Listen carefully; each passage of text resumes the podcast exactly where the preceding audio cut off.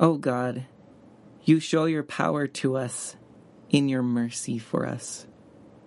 Heal us that we may run the way of your commandments and receive your eternal kingdom. In the name of the Father, and of the Son, and of the Holy Spirit. Amen. Hello, this is B side for our message on Matthew 5, 17 through 48, in which we look at God's greater righteousness, this righteousness that Christ calls us to. The shocking words that Jesus says in Matthew 5:20, and this is the thesis of the Sermon on the Mount. So in other words, everything we've read before it leads up to it, and everything we read after it filters from it.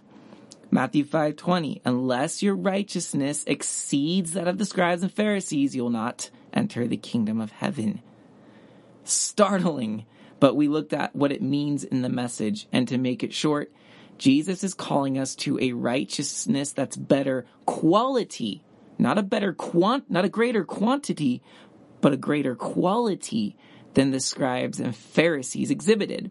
We looked at what C.S. Lewis said in Mere Christianity as an illustration. Um, their their righteousness was on the outside only, it was about habits and works and keeping the law externally. But Christ was calling us to, yes, that, but also letting it now seep into us so that our nature begins to grow to partake, to use Peter's terminology, to partake in the divine nature. So, C.S. Lewis had said this in Mere Christianity. It is the difference between paint which is merely laid on the surface, and a dye or stain which soaks right through. So common righteousness is skin deep, it's external. But Jesus' greater righteousness is whole. It's the whole person meaning it's external and internal. It's our actions, our words, and our thoughts. It's also part of our soul and becomes part of our character, which becomes virtue, which becomes our nature. The nature of God is righteous. He wants our nature to be righteous. And we'll look more into this in the upcoming week, in which we look at the infamous Matthew 5, verse 48. You must therefore be perfect as your Heavenly Father is perfect. I'm excited to teach it um, because I think it will help us to see more clearly Christ's vision for the Christian life. And let me just say this in preview, and then we'll get into the rest of what I have to share with you about the law and the things we looked at last week. Um, but as preview, um, it is a lie of the devil to make us think that we can't keep Christ's commands. It is a lie from the devil that we can't keep Christ's commands. Now, it's not to say we will keep them all the time, but much of Christianity is uh, not even trying to keep all his commands because we look at it and say, What's the point? We can't do it. That is demonic doctrine. Well, that'll be for next, this upcoming Sunday. Okay, but on this B side, uh, here's what we're going to look at at a quick overview, and then we'll get right into it. Um, we are going to overview the history of the law real quick. We'll look at a couple of passages in the Old Testament leading up to Jesus' climactic statement that he has not come to abolish the law, but to fulfill the law. And the way that he fulfills the law is by calling us to a greater righteousness. Um, then we will look at this greater righteousness, this greater law, this law of Christ, which supersedes the law of Moses, which therefore makes Christianity supersede Judaism. And uh, I want to raise a question about Messianic Christians. Um, and then uh, we will look at an alternate way of translating the whole if someone strikes you on the right cheek, turn your other cheek to him also. Um, I don't necessarily adopt it, but I do think that it has some interesting social ramifications of their time and makes us think about how to interpret it in our time. And then lastly, we will end with Jesus' law of prayer. His law of prayer found in Matthew 5 verse 23 and 24. It's what the early church called it. Uh, this was what they practiced. We have from documents their actual liturgical practice in Sunday worship. So let's get right into it. So the history of the law, and I hope that we see, because remember, one of the main thrusts we were talking about on Sunday is that the law of God is not there for judgment necessarily, uh, although there will be some of that if we don't keep it, um, but it's there for our liberty. So the first law we see in the Bible, um, apart from God commanding creation into being and it's in being, uh, but the first one he gives to the humans, we find this set up in, Ma- in Genesis chapter 2. In Genesis 2 verse 9, we find out that there is a tree of life in the midst of the garden and the tree of knowledge of good and evil. Then in 2 verse 16, the Lord God commanded man, saying, You may surely eat of every tree in the garden, but of the tree of the knowledge of good and evil you shall not eat. For in the day that you eat of it, you shall surely die. So one command. He gives us two trees and one command. The both trees are there to give us the choice of who we want to commune with. If we choose to commune with God, we will be eating from the tree of life and receiving his life in us. Now that's not a one-time thing. It wasn't like they eat the fruit and now they've got eternal life in them and they're good. No, no, no. The trees were set up for communion, for habitual practice, for coming and returning to and seeking one's life from these sources. So the tree of life was where man went to continually receive the life of God. Can we ever receive a fullness of God's life? No, not technically, because God is infinite and eternal. Now, he, we will receive his eternal life, but we will never actually have the life of God himself. We are creatures. So we can keep on filling up in this life and you could keep eating from that tree forever and you will only be reaching higher levels of living and communing with God. You'll never reach the top level. You'll just keep reaching a higher level. Conversely, there was the tree of the knowledge of good and evil. And this tree was communing with the serpent, with the devil, with the ways that are not God's ways. And this, he told us, would result in death. So, if we commune with God, we have life. If we commune with anything other than God, really, which is the devil's realm, then we will receive death. And we can see that God's first command was for liberty and life. Now, of course, we know that we chose the tree of knowledge and received death. That death was a exile, as an exile, a separation from the life of God. And so we see humanity falls into corruption. They continue to increase in the ways of death. And as you read Genesis, we see that sex and violence and other ways of death an abuse of sex, we should say, and violence um, increase. And um, the corruption of humanity reaches an all time high. The flood comes, the corruption returns. Um, and then we see Israel enslaved, another picture of death, uh, in Egypt. Then God comes and rescues them, and he leads them into the wilderness. He leads them to a new mountain. Now, Mount, uh, the, the Garden of Eden, if you look at Ezekiel 28, is depicted as a mountain. And that makes sense because throughout the Bible, God dwells on mountains. Uh, Eden was a mountain. From that, at that mountain, we would commune with God the tree of life. And from there, we would take the life and energy, the grace he gives us to expand his garden to the ends of the earth. That was the original commission.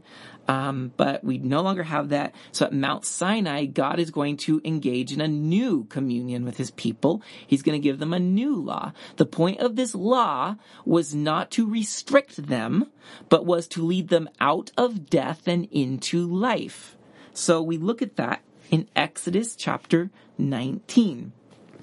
And this is important because we usually skip right to Exodus 20, the Ten Commandments, to look at the law. But Exodus 19 is incredibly important because it tells us why God gives them his commands, his instruction. So in Exodus 19, verse 5, um, we see the reason he brought them out of Egypt. In verse 4, he says he brought them out of Egypt on eagle's wings so that they may be brought. Uh, um, and then in verse 5, it says, Now therefore, if you will indeed obey my voice and keep my covenant, which will be detailed in the following chapters, you shall be my treasured possession among all peoples, for all the earth is mine and you shall be to me a kingdom of priests and a holy nation. Now, this commandment was given to them so that they can be this treasured possession and holy priesthood to the world. Why? Because God was leading them back into a Garden of Eden like experience.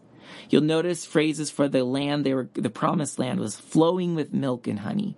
Uh, Exodus 15, the song of Miriam or the song of Moses, uh, describes them that they are going to be planted in the land so that they will sprout and grow fruit. Leviticus uh, 20, I think also 18, describes how if they don't keep God's commands, the land will vomit them out. This land was to be fruitful, but but the land would reflect their ability to keep God's commands. If they keep his commands, the land would be fruitful. If they don't, the land would be barren and it will vomit them out because the people are poisoning it. Of course, that's what happens in the exile.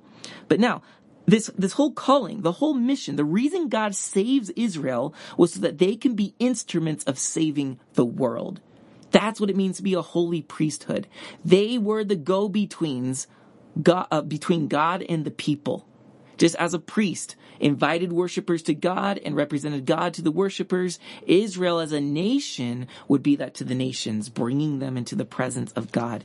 And in a whole nother Bible study, uh, in fact, you can look back at past podcasts in Exodus.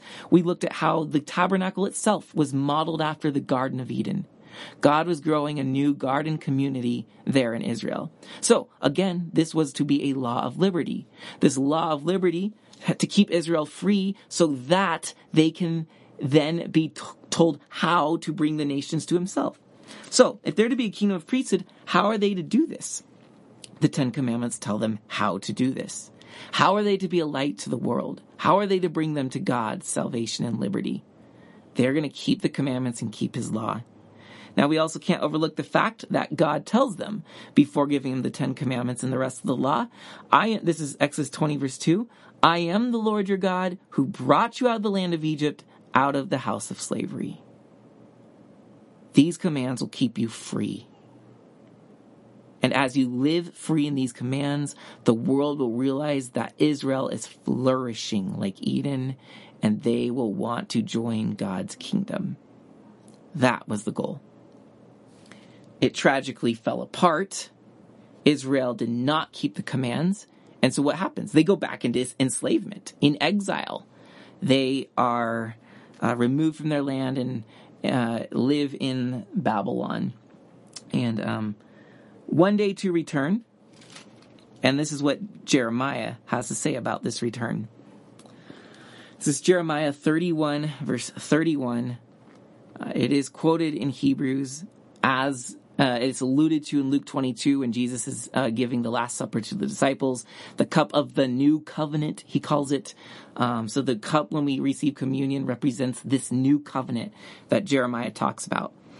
In Jeremiah 31, 31. He says, Behold, the days are coming, and for the Christian are here.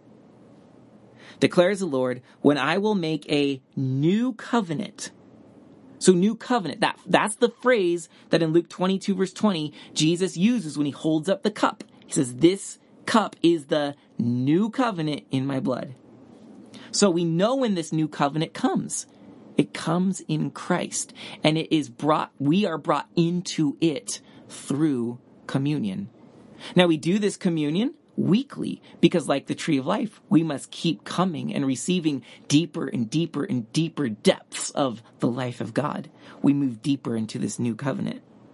So the, behold, the days are coming, declares the Lord, when I will make a new covenant with the house of Israel and the house of Judah, not like the old covenant, that I made with their fathers on the day when I took them by the hand to bring them out of the land of Egypt, my covenant that they broke, though I was their husband, declares the Lord. So there he's referring to what we just looked at in Exodus, that covenant that he made with them. He there became their husband. They became his wife.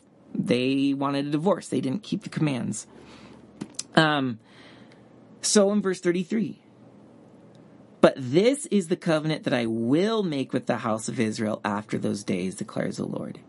Now pause. We're reading about Israel, of course, because Israel was the people of God at the time. We now know through Christ giving us the cup, the church the cup, that we are part of this new covenant. We are part of this Israel. So, um, you need to read this as including us. So this is the covenant that I will make with the house of Israel after those days, declares the Lord. I will put my law within them, and I will write it on their hearts. This is the greater righteousness, the greater law that Jesus calls us to, and how we can keep it. Because this is not just about following a set of rules or steps to becoming perfect or right. This is about letting Him inside us and making us a law unto God, if you will. That we live out what He desires. That's what it means to be unified with Christ, to have communion with Him, is that our loves are His loves. His desires become our desires. We will the same thing. He continues, verse 34. And no longer shall each one teach his neighbor and each his brother, saying, Know the Lord, for they shall all know me, from the least of them to the greatest, declares the Lord. For I will forgive their iniquity, and I will remember their sin no more. There you have it. This leads us right to Christ. So, the law is no longer written on tablets of stone, as Paul says in 2 Corinthians 3, but is now written on our hearts. Um, I just thought of this, so let me find it real quick.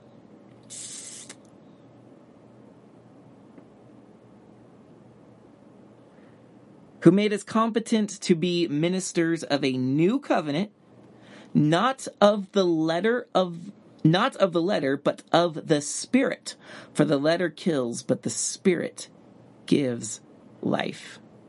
And just right above that, he says, um, says, and you show that you are a letter from Christ delivered by us, written not with ink, but with the Spirit of the living God, not on tablets of stone, but on tablets of human hearts. So we have a new covenant, not of letter, but of spirit. So that's uh, 2 Corinthians 3, verses 3 and 6. And that's where we see Paul picking up on the same concept that the law of, God, of Christ, this is not just the Sinai law, not just the old covenant, not just the law of Moses, but it's the law of Christ written on our hearts. And so we see again, to recap from Sunday, that Jesus climbed a mountain as Moses climbed a mountain to receive the law. Jesus gives this new law to the people. This is no longer the Mosaic law. It is the Mosaic law fulfilled as Christ's law. So think of the Mosaic law as a seed but the seed has now germinated and sprouted and flowered. And what we see, the seed, this, this little thing that had potential has now come to its full potential in the law of Christ. And so we are partakers of that. So, this is extraordinary. We've come to what the law was always intended to be. We get to inherit the fullness of it. Israel lived in its shadow. The church lives in its fullness, in the brightness of the sun. And this is where we have to realize that what Christ has done is he has brought us into something entirely new. It's not that the church is a break off from Judaism this new separate thing. No, remember the church is the perfection. It's the fulfillment. It's the fruitfulness and the flowering and, and its, its original purpose is realized in the church. Israel's original purpose is realized in the church. The law's purpose is realized in the church. God's relationship with humanity is realized in the church. The Mosaic law in the Old Covenant was a step to get us here. So the church is not separate from uh, Israel. It is the fulfillment of it. It is not separate from Judaism. It's the fulfillment of it. And actually, properly speaking, Judaism itself is a new religion. After the rise of the church, Judaism broke itself off. You might remember that the church was originally Jewish. And then it became increasingly Gentile because the Jews decided, no, we're going to stick to the old thing. And they, in some ways, changed Judaism, uh, and even, uh, yeah, and, and really tried to work at distinguishing themselves from Christianity. Uh, so this leads me to wondering,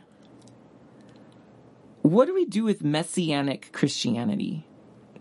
Or Messianic Jews is sometimes what's called referred to. Now, I understand a Jew that receives Christ kind of wants to keep their Jewish customs, um, but I do have to wonder, what are they? Why are they doing that? When Christ has come to fulfill all of that, they're staying in a shadow. Yes, they have Christ, but they're no longer practicing His commands; they're practicing old commands. Um, and also, what I find especially confusing is when non-Jewish Christians go into Messianic Judaism. Um, why? Why, why are you going backward? In fact, Hebrews has a lot to ask about this. Now, I understand because I've heard and I know, I know, uh, Messianic Christians and Messianic Jews.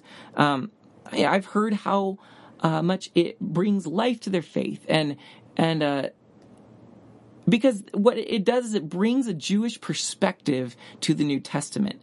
And it's a fresh perspective and it's a different perspective. But what I think really brings people into it is that there's custom, there's ritual, there's liturgy.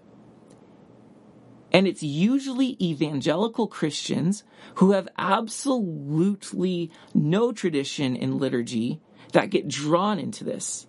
And it's been my observation that the draw to Messianic Judaism is simply, it's my Christianity with a liturgical flavor. Now, of course, there's reasons they've chosen not to find liturgy in the Catholic Church and other mainline Protestant denominations, which have kind of grown cold and dead, um, because those just seem wrong and foreign to us and even cold. But Messianic Judaism has a fire and it's more biblically based, is the assumption, uh, Old Testament based. Um, it's his draw to liturgy. But brothers and sisters, we have to realize that the church has a liturgy. We don't have to go to the Jews for a liturgy. We have a liturgy and we see it as the fulfillment of these things. We don't have to live in the half-baked liturgy. We can live in the full-baked liturgy. Um, I'm kind of just ranting, giving you some thoughts, but um, yeah, just for example, like when uh, when when Easter comes around, you'll especially know Messianic Jews, and they're like, it's all about Passover, and we'll we'll we'll practice the the Seder feast and Passover. And it's like, okay, that's great if you just want a historical experience, but Passover isn't the point. It pointed to Christ the Lamb, and now Easter is how Passover has been perfected we need to celebrate Easter and the traditions of the church that have that have arisen uh, around the risen Lord. So one of the things our church is doing is it's trying to bring um, some of that liturgy that people deep down inside miss. And but this is this is the liturgy of the people who gather around the resurrected Lord, not around customs that have been brought to fulfillment. Um, yeah, I just thought that needs to be heard uh, because I think there's a draw to it without really thinking through if it's good or not. Now, that's not to say Messianic Jews are not saved. Not at all. Um, I just think that we need to not assume a step backward is progress. Um, we need to step forward in our life in Christ. And uh, I hope that you guys are appreciating and experiencing some of that in Calvary Chapel Twin Peaks. Um, Josiah Trenham had this to say in a lecture I heard. Uh, I jotted it down as quickly as I could, so I'm going to try to decipher my code here. But this is where he's really calling us to realize that what Christ has given us, his law, far exceeds anything in the Old Testament.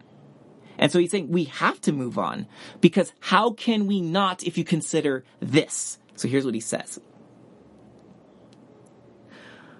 we are called to a way of life only possible to those called to be united to the incarnate Son of God. He's referring to this fulfilled law, this greater righteousness. Now, can you imagine God having the same standard for Jews and for Christians? Our ethic is a kingdom ethic, referring to the Christian ethic. It's a kingdom ethic.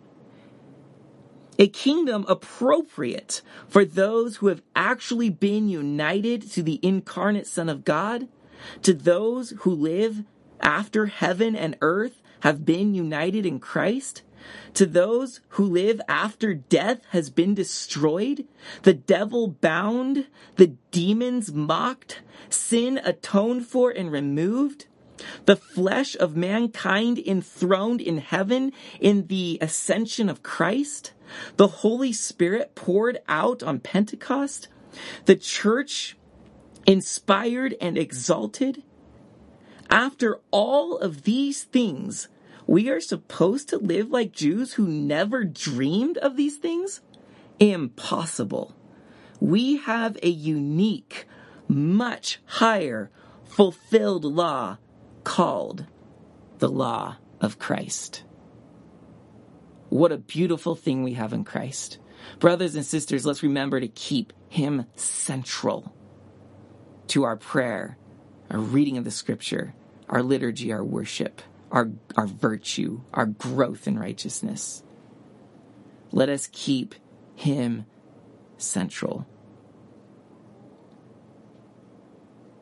We want to look at the Old Testament not through the lens of Judaism, but through the lens of Christ. He said the scriptures were fulfilled in him.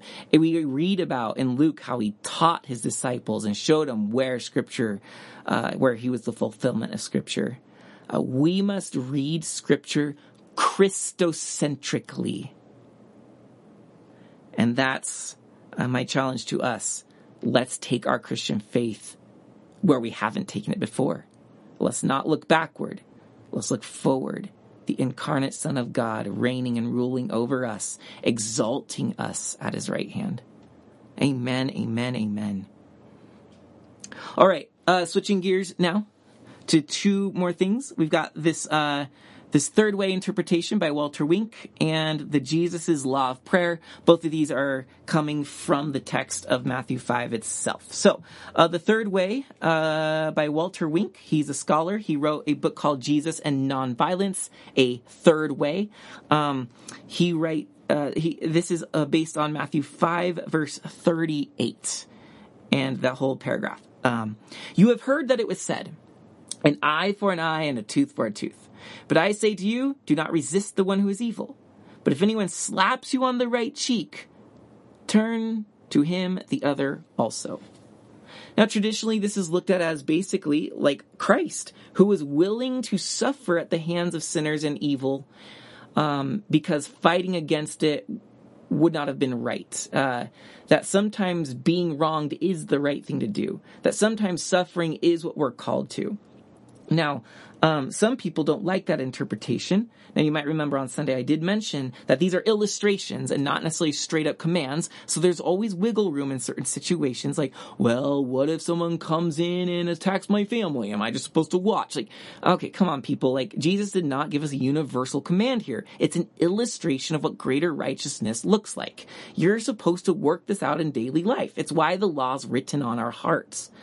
Um, but so what some people have done, and Walter Wink, who's a great scholar and did a lot of good research on this, there's um, a lot of societal interpretations he brought to this text, which make a lot of sense. And so, um, whether we say yes and to this interpretation or say, oh, I like this better, or I don't like this at all, here's here's what I'm going to summarize uh, what he says from the book. Um, you'll notice what Jesus says is do not, uh, I'm sorry, he says, but if anyone slaps you on the right cheek, turn to him the other also. Now that's an important detail, the right cheek. Okay. Now I want you to imagine you are facing an opponent and they deserve to be corrected. So you're going to slap them on the right cheek. Okay. So in this time, left-handed people were looked at suspiciously. Left-handed, uh, being left-handed was not considered an option. You were an anomaly. Uh, the world was right-handed. So you don't slap people with your left hand. Okay. In fact, that hand was considered dirty for, um, ancient toiletry purposes. uh, so you would always slap with your right hand. Now, how do you slap someone on the right cheek with your right hand? Play that out. Imagine it. If you're listening to this with somebody else, go ahead and have a have a duel. the way you slap the right cheek with your right hand is by backhanding their right cheek with your right hand. Okay? That's important because the code of etiquette in this time was that equals slapped with the palm, but superiors slapped inferiors with the back of the hand.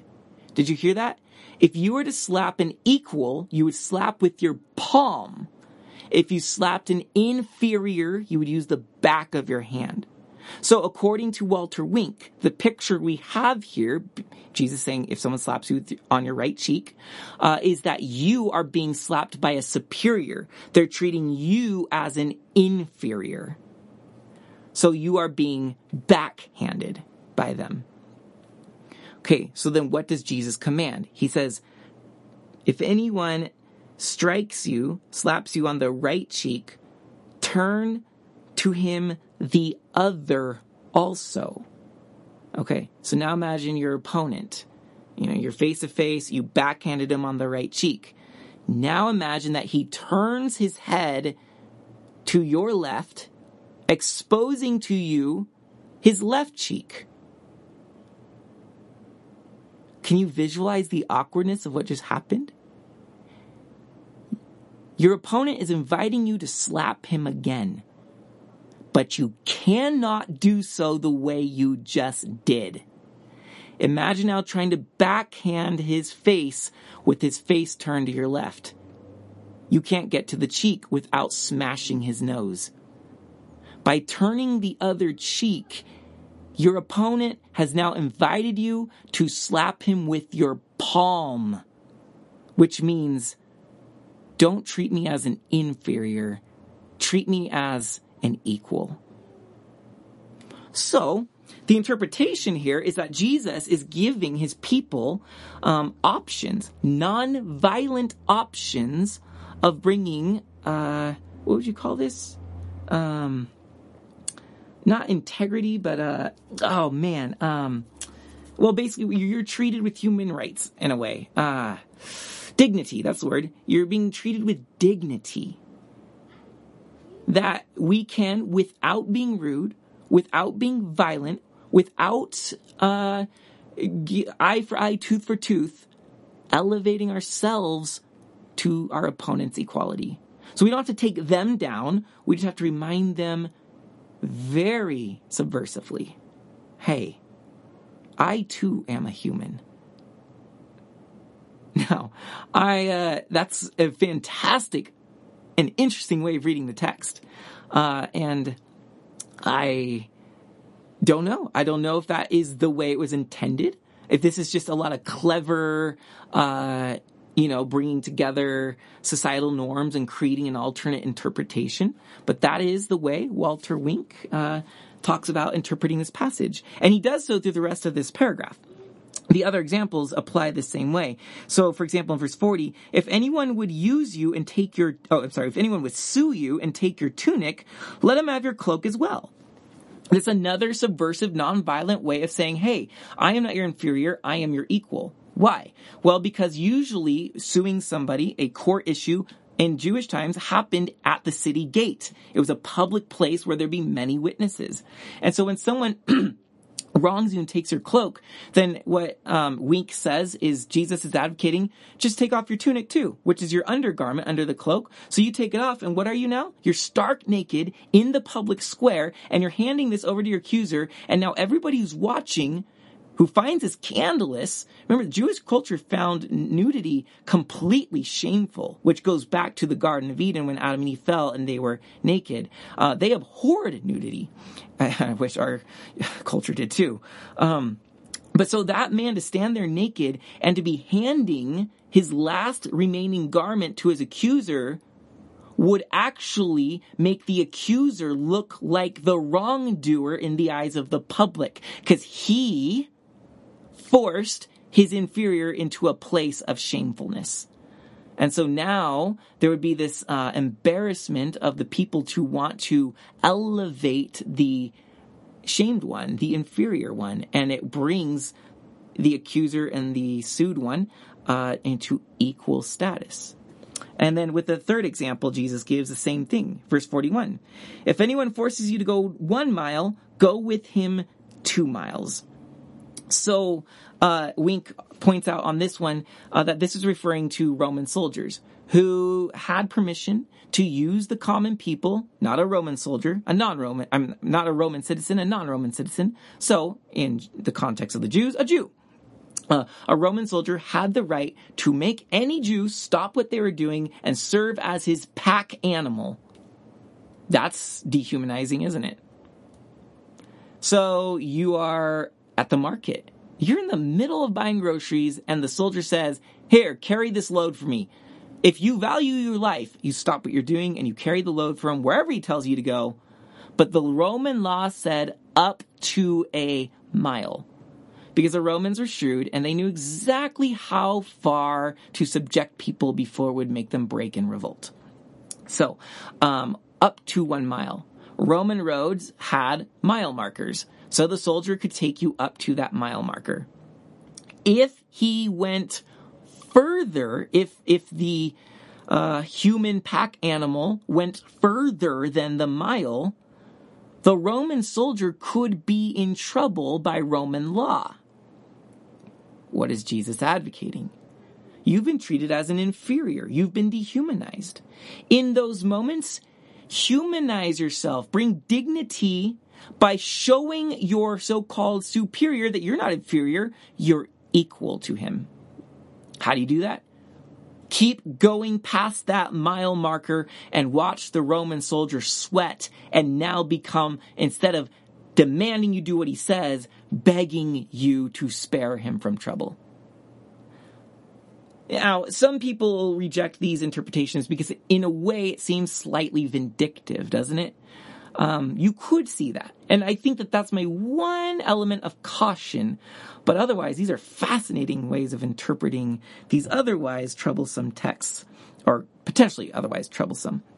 I still have no problem with the teaching that, like Paul says in 1 Corinthians 6, when Christians are suing each other, and he just, in exasperation, asks, why not rather suffer wrong?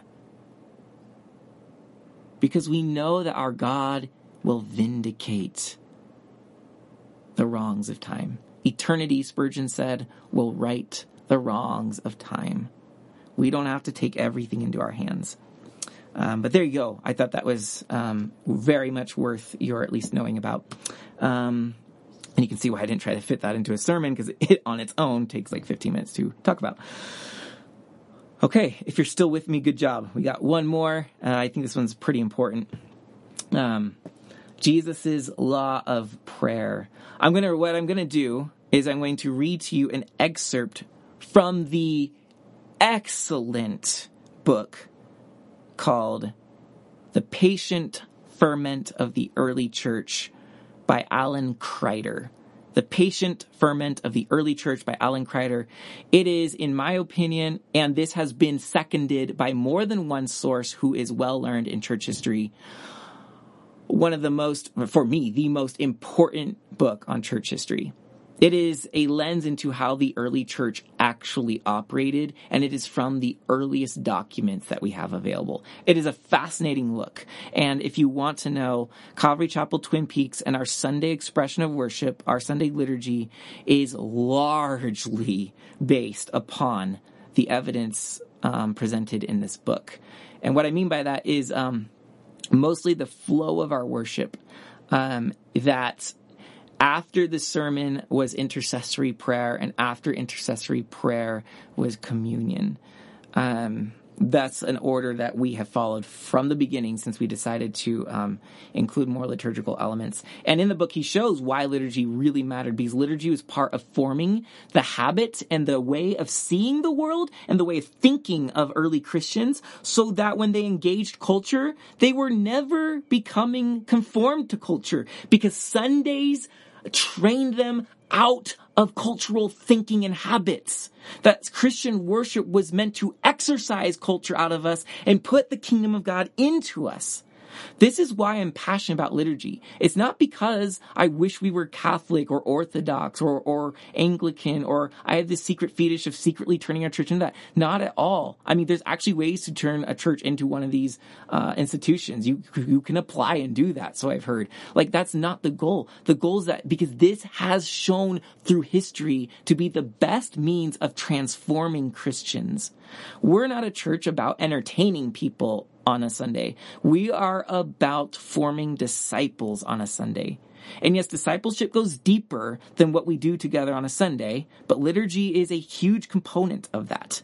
Our home groups are going to be another component of that. And the way of life we share with each other, um, that's all going to matter. But that's a huge component. So, um, the book, if I got you interested in it, uh, I do need to warn you, it's a little bit scholarly. It's not exactly like reading that's going to make you smile and, and be happy. It's going to take some thinking. It's like a furrowed brow kind of read.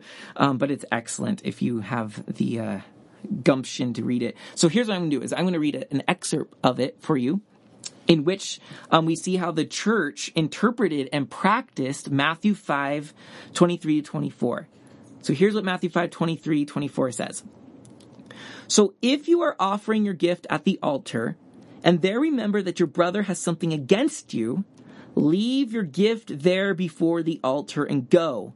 First be reconciled to your brother, and then come and offer your gift. So that's in the section where Jesus talks about, yes, don't murder, and let's also not be angry with each other. So, the church recognized anger coming into the Christian community was dangerous. Paul says, uh, reconcile lest you give foothold to the devil in Ephesians chapter 4. So this was huge in the early church's view. Now, when he talks about offering your offering at the altar, it's easy for us to say, oh, he's talking to Jews and the temple. No, remember, the law of Christ is a fulfillment of the law of Moses. It's its maturity. So we didn't cut sacrifices out of our worship. The New Testament itself says that there are different sacrifices we offer. Our prayers, our praise and thanksgiving, and our bodies. These are the offerings that the church now offers. See, the offerings went from external animals to us and to what we give God in our hearts. It's a higher form of offering. So yes, we are bringing offerings to the altar. And as you're about to hear, they saw that our intercessory prayers and Holy Communion were the offerings that we brought to the altar. So, without any further delay, here's what Alan Kreider says. I'm beginning on page uh, oh, it's Kindle, so it doesn't have the page number. But if you're reading from a Kindle, it's location 6219. And it is in his magnificent chapter 7 entitled Worship.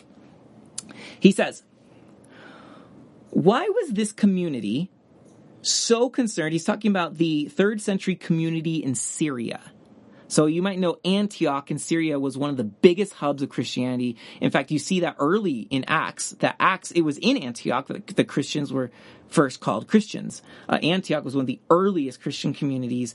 Third century means the 200s. So don't think that's 300s. This is 200s. This is, this is quite early. Like, like there are people in the church, um, that know people personally, or remember people personally at least, who were personally discipled by the apostles. Like we are, we are within living memory of what the apostles taught the church. So, okay, so he says, why was this Syrian community so concerned to fence in its prayer? One thing he's talking about there is that unbelievers weren't invited to be part of the prayer part they they heard the teaching, but they were invited to uh, they were dismissed from the worship service when it came then after the sermon to the prayers. It's because um, prayers were considered to be a uniquely Christian offering to God. So this is what he's talking about. Why was the community so concerned to fence in its prayer? Because its leaders recognized how important prayer was for their lives and witness. And they knew that if the relationships in the community were broken, their prayers could be frustrated and even nullified. Uh, look at First Peter, where he talks about um, on three occasions that our prayers and God's hearing them are directed are, are tied to the way we treat each other. Uh, Kreider continues. Of course, tensions would arise between members who got angry with each other. These had to be reconciled immediately, for lasting anger begets sin. The did the Didascalia, one of the documents from the Syrian church, points to a liturgical statement of Jesus that the community took with great seriousness. And here he reads Matthew 5, 23 to 24. And then he says, The community's offering to God was its prayer and Eucharist. Now, if Eucharist makes you get all Catholic dizzy, I need to remind you, Eucharist is simply the Greek word for thanksgiving. And the early, from the earliest time, they called communion the Eucharist because it was their thank you for giving us Jesus. It was a it was a thanksgiving to him. So that's what he means by Eucharist. So uh, the community's offering to God was its prayer and communion, Holy Communion. Uh, but as the Didis, the Didascalia warns, quote, if you continue in anger with your brother or he with you, end quote, these will be stymied, stifled. Your prayer shall not be heard, the document continues to say, nor shall your Eucharist be accepted. End quote. Even if believers pray often, three times in an hour, their prayer shall be unfruitful. For, quote, God will not listen to you on account of your hostility towards your brother, end quote. So, the Didascalia urges its communities members to go and make peace with their brothers and sisters. Quote, Forgive your neighbor, and your prayer will be heard, and the offering which you make will be acceptable to the Lord. End quote. To facilitate the, re- the reconciliation, the Didascalia establishes a conflict resolution process led by the bishop. Now, the bishop was simply the pastor who oversaw a couple of other pastors. Um, sometimes as a pastor, I wish I had a pastor who pastored me. It, it, um, but yeah, that's what that was the early church's uh, setup. So um, the conflict resolution process was led by the bishop. Um, what if a flood of new people suddenly come to the Didascalia's community, attracted by powerful prayer? The results could be dire. If the newcomers who had not submitted to the formational process of learning the faith brought into the church the anger producing, resentment cherishing habitus of the wider society, the effects on the community's prayer and worship would be devastating. At war with each other, the community's members would be unable to pray freely. They would be powerless against the pressures of the society that surrounded it. They knew that if a community whose strength is prayer is unable to pray, the community would atrophy. Whoa. That's how seriously the early Christians took prayer at their Sunday gathering. Take heed, brothers and sisters. So now uh, we got two more paragraphs. It was not only the Syrian community that ascribed binding authority to Jesus' liturgical saying found in Matthew 5 23 to 24. Other communities also recognized that right relationships are a condition for authentic worship. Cyprian, in his famous treatise on unity, gives this name Jesus' law of prayer. So he's the one that named it the law of prayer. This rule prescribes that a member who comes to worship angry cannot pray until he is reconciled with his brother. Only then can he offer his gifts to God. In his treaty on the Lord's Prayer, Cyprian repeats this quote, clear rule. And he says, God does not accept the sacrifice of one who is in dispute and sends him back from the altar, ordering him first to be reconciled to his brother, so that he may pacify God by praying as a peacemaker. Does that sound like a beatitude? Going back to Cyprian's words, the greater sacrifice to God is our peace and brotherly agreement as a people unified in the unity of the Father and the Son and the Holy Spirit. Tertullian agrees. According to his treatise on prayer, the church's most important instruction about prayer is simple. Reconciliation is a precondition for prayer. Before beginning to pray, Christians must resolve any offense or discord they have with other believers. Tertullian cites the familiar passage, Matthew 5, 23 to 24. We should not go up to the altar of God before resolving whatever there might be of offense or discord contracted with the brothers. He equates anger toward bro- he equates anger toward a brother with homicide. Quote, how can one approach the peace of God without peace? End quote. With differing nuances, Tertullian and Cyprian said the same thing. For Tertullian, the Christian's prayer was their quote, rich and better sacrifice, end quote. For Cyprian, the Christians' reconciled brotherly agreement was their quote, greater sacrifice to God, end quote. For both writers, prayer was central to Christian worship. It was the offering of the people whose life in the peace of God was exposed by the peace that they enjoyed with one another. This peace was monitored and enabled by the church leaders who hedged the peace by restricting access to prayer. And the peace was expressed bodily by a rite the kiss of peace with which the brothers and sisters greeted each other in every Eucharistic service. Wow. So the church leaders actually monitored this peace. If people were upset and unreconciled, they would ask them to leave the service at that point. And one of the ways that this peace was embodied, if you were at peace with your brothers, they exchanged, and then the book goes on to talk about this ritual, they exchanged the ritual of the kiss of peace. Now you see Paul talk about the kiss of peace at the end of some of his epistles. Uh, so it was in practice as early as Paul's time. The kiss of peace was when you did just that. You kissed your brothers and sisters as a family to show we are at peace and unified with one another. Isn't that interesting?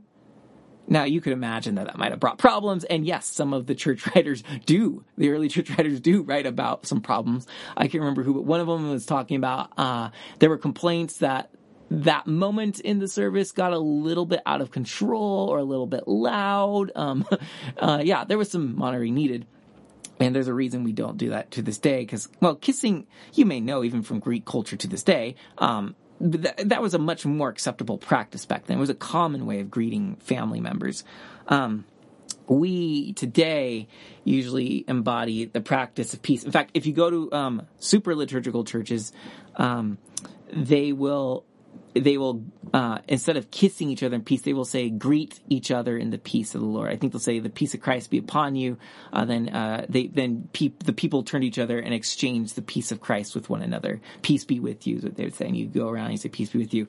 Um, it's sort of an empty ritual at this point because no one is checking if they are reconciled with one of them at that moment. In fact, usually there's people exchanging peace that have never even exchanged names with each other. Um, at least that's my experience as a visitor. So, um, but yeah, you can see remnants of that actually even today in some churches. So, um, but brothers and sisters, the way we do this is that when we end the sermon and we sing, "You hear us calling, you hear us calling," or we sing, I have called to you, O Lord, hear me, Lord. Either one of these uh, songs that lead us into our time of prayers. Um, we've gotten into, uh, I, I've gotten into the habit of just allowing silence and you guys to take on that time of prayer. There's a time when we, that silence should be a time of checking our hearts. We're about to offer to God our prayers. Let's make sure we are living at peace with one another. Because if we aren't, then what we do is we pray and receive communion in vain. And that's also why it's one loaf and one cup that we practice. Because we have to remember that all of this is meant to reiterate and form us into one family. If we aren't going to live as one family, but receive these acts of worship as if we are, we're practicing hypocrisy. We are not living greater righteousness. We are not keeping the law of Christ. We are living the old covenant. We have been called to something higher because Christ is forming us into new creatures. And this happens every Sunday. The scriptures guide us, our prayers offer us to God, and then God offers himself to us in communion. Let's make sure we don't miss this beautiful exchange by holding hostility or not being reconciled with our brothers and sisters. Don't you see? Don't you see how the church and its liturgy is leading us to a higher life than practicing old Jewish customs? And yeah, I get the appeal to a, a calendar. The Jews have a calendar that you can find in Leviticus. But brothers and sisters, the Christians have a calendar which, which follows the gospel cycles and, and it follows Pentecost and it follows Passover. But these things have been fulfilled in the resurrection, the giving of the Holy Spirit. Um, and we've been called to higher. We've been called to more. And this is an exciting life. We need not to necessarily question, oh, maybe if we just change the methods, everything will be better. Yeah, methods matter. But we have a great method in our liturgy. What we need to do is we need to check our hearts. Because that is where Christ has put his law. Are we keeping it? So he will build a rich, dynamic community that will be a light on this mountain if we can keep peace with one another. it's the reason this was the first example Jesus gave us of higher righteousness. I think the church caught on to that and saw that this is vital. So, peace be with you, brothers and sisters. If I wrong you or offend you, talk to me. We must not be in the habit of just switching churches because that does not build peace and unity among the brothers and sisters of Christ. We need peace and unity primarily in our local community, Calvary Chapel Twin Peaks. And only if we can accomplish it there can we then worry about accomplishing it with other churches as well. The unity of the church begins with the unity of the families which meet in their various locales. So again, the peace of Christ be with you, brothers and sisters. In the name of the Father, and the Son, and the Holy Spirit. Amen.